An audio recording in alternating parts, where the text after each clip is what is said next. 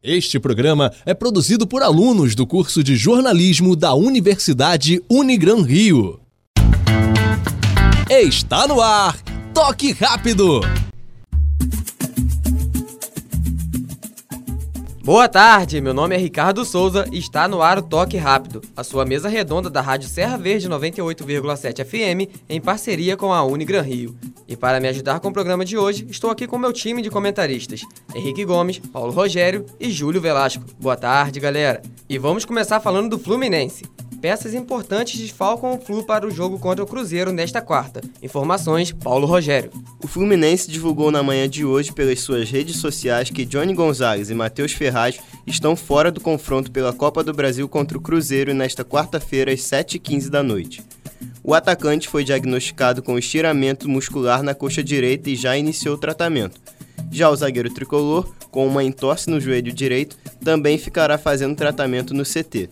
Com esses desfalques, Fernando Diniz tem Frazan como opção para a zaga.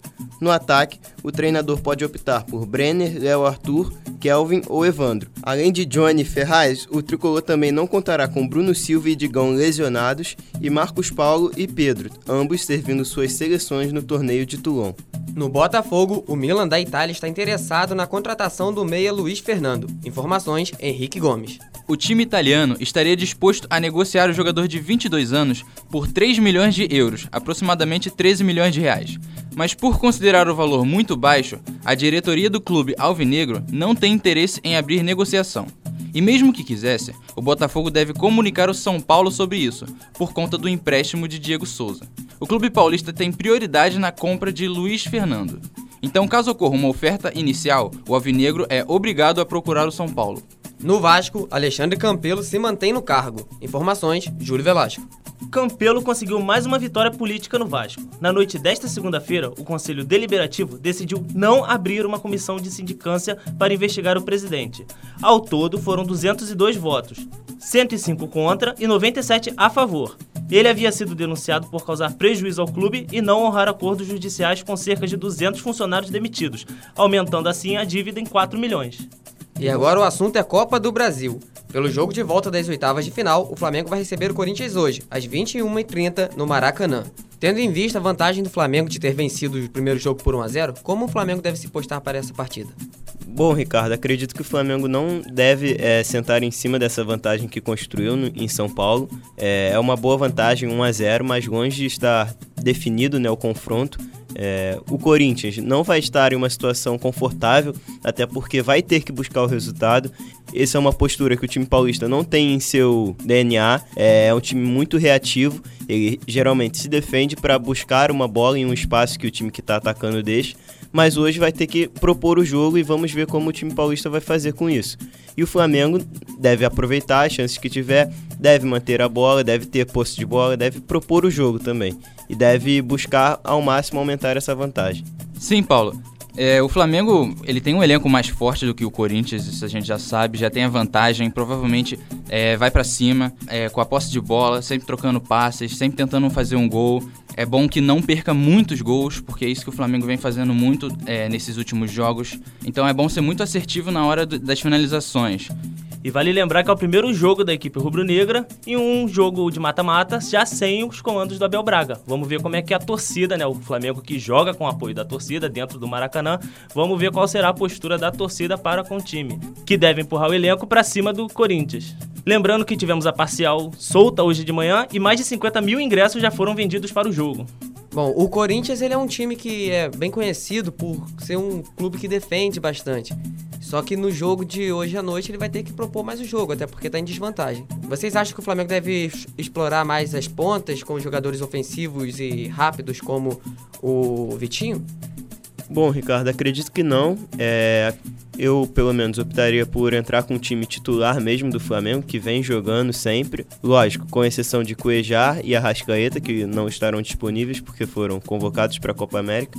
Mas fora isso, entraria com o time natural, que é com Bruno Henrique pela esquerda, Everton Ribeiro pela direita, e no lugar do Arrascaeta botaria o Diego. Que por mais que eu prefiro o Arrascaeta, na ausência do Uruguai, o Diego é uma ótima opção. Até para um jogo como esse, que o Flamengo terá que ter calma, terá que botar a bola no chão, o Diego é um bom jogador para cadenciar o jogo. E além do Gabigol na frente, né? Também não mudaria nessa posição. Deixa o Vitinho para um segundo tempo, quem sabe no intervalo, que é um jogador, como você disse, rápido. E caso o Flamengo esteja precisando, ele entre para botar um fogo no jogo, já com os jogadores corintianos cansados. Gabigol, como o Paulo citou, né, vem com moral depois de balançar a rede duas vezes contra o Fortaleza na rodada de fim de semana, no sábado, e isso pode acrescentar uma pequena vantagem para a equipe do Corinthians, talvez, né? O Corinthians jogou contra o Deportivo Lara na semana passada, buscou a classificação na Sul-Americana por 2 a 0, porém teve a sua partida contra o Goiás adiada no domingo, ou seja, teve o sábado e domingo de folga, enquanto o Flamengo teve que fazer a partida válida pelo Brasileirão, como eu citei, né, contra o Fortaleza, e isso pode dar uma leve vantagem, né, entre aspas, para a equipe, né, do Fábio Carilli, já que teve aí essa semana de preparação. É, eu concordo com o Paulo no esquema que ele falou ali. Eu acho que o Diego deve vir titular nesse jogo. É, ele sabe segurar bastante a bola. O Flamengo provavelmente não deve começar o jogo atacando como deveria, mesmo jogando em casa.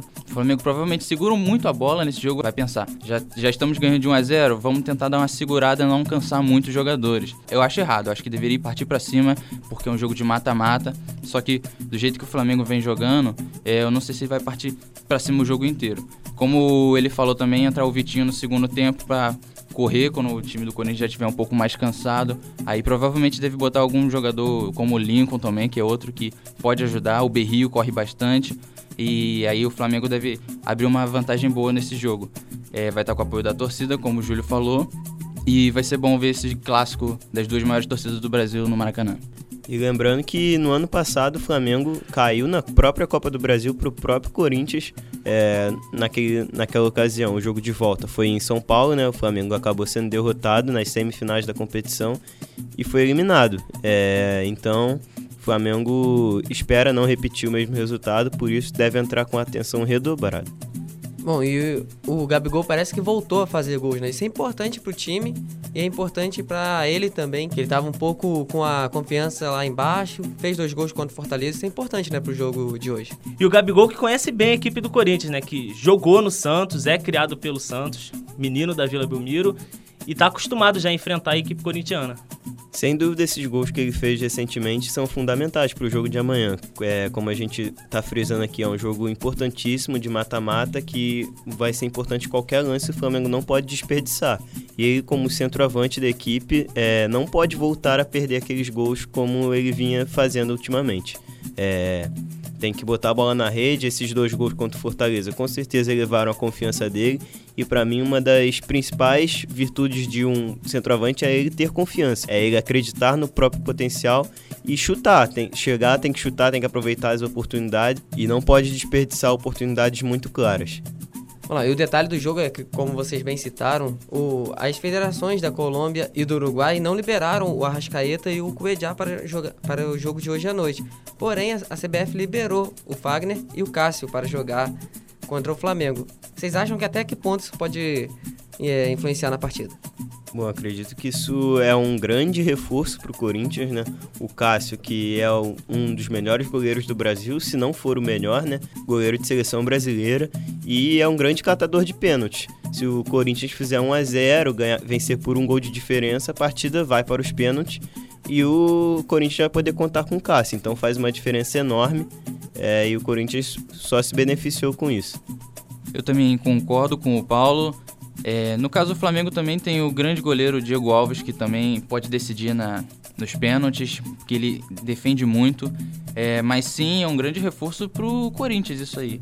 Até porque o Cuejá, pelo menos para mim, era o melhor jogador do Flamengo na temporada até agora. E isso pode atrapalhar bastante, porque por mais que o Pires seja muito bom, ele não consegue substituir o nível do Cuejá. E a outra falta é o Arrascaeta, que ele, quando entra, ele muda o jogo. O Flamengo joga de um jeito diferente. Ele sabe dar muitos bons passes que podem definir jogadas. Tanto que, por exemplo, na última partida, é, o Flamengo ganhou de 2 a 0 com dois passes do Arrascaeta. Então isso aí pode ajudar bastante o Corinthians nessa partida. Exatamente, as duas equipes acabaram né, recebendo os desfalques de dois jogadores importantes, dois para cada lado. Por sorte, o Corinthians acabou recebendo a liberação da CBF para contar com seus dois atletas, Cássio e Fagner, né, que são duas importantes peças para a equipe corintiana.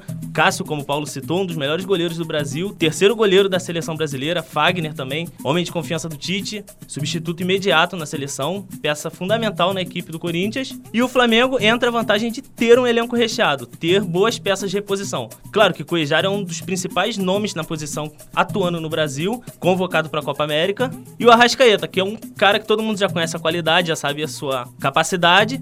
E mesmo não vindo jogando com Abel Braga, todo mundo sabe o potencial que ele tem. É um cara que poderia entrar no meio do jogo, resolver a partida ou até mesmo começar de titular, se fosse a opção do, do técnico, né? Que comandará hoje. Bom, outro desfalque que o Flamengo vai ter também é o Trauco, que foi convocado para a seleção peruana, mas o Trauco é reserva do René, então acho que isso não influencia muito na partida, né? Correto, Ricardo. É, o Trauco, acredito que esse desfalque, a gente não sei nem se a gente pode considerar um desfalque, né? Até porque o Trauco não vem jogando, o René faz uma temporada absurda, muito boa. É, ele me parece ser inquestionável no elenco do Flamengo, então o Trauco é a menor das preocupações para o Flamengo hoje à noite. Sim, eu também concordo. Acredito que não será sentida muita falta né, do Trauco. É claro que você ter todas as peças à disposição para um confronto com a grandeza que é um jogo contra o Corinthians no mata-mata de Copa do Brasil é fundamental, é importante. Mas com a temporada que vem fazendo o René, eu acredito que não será necessário.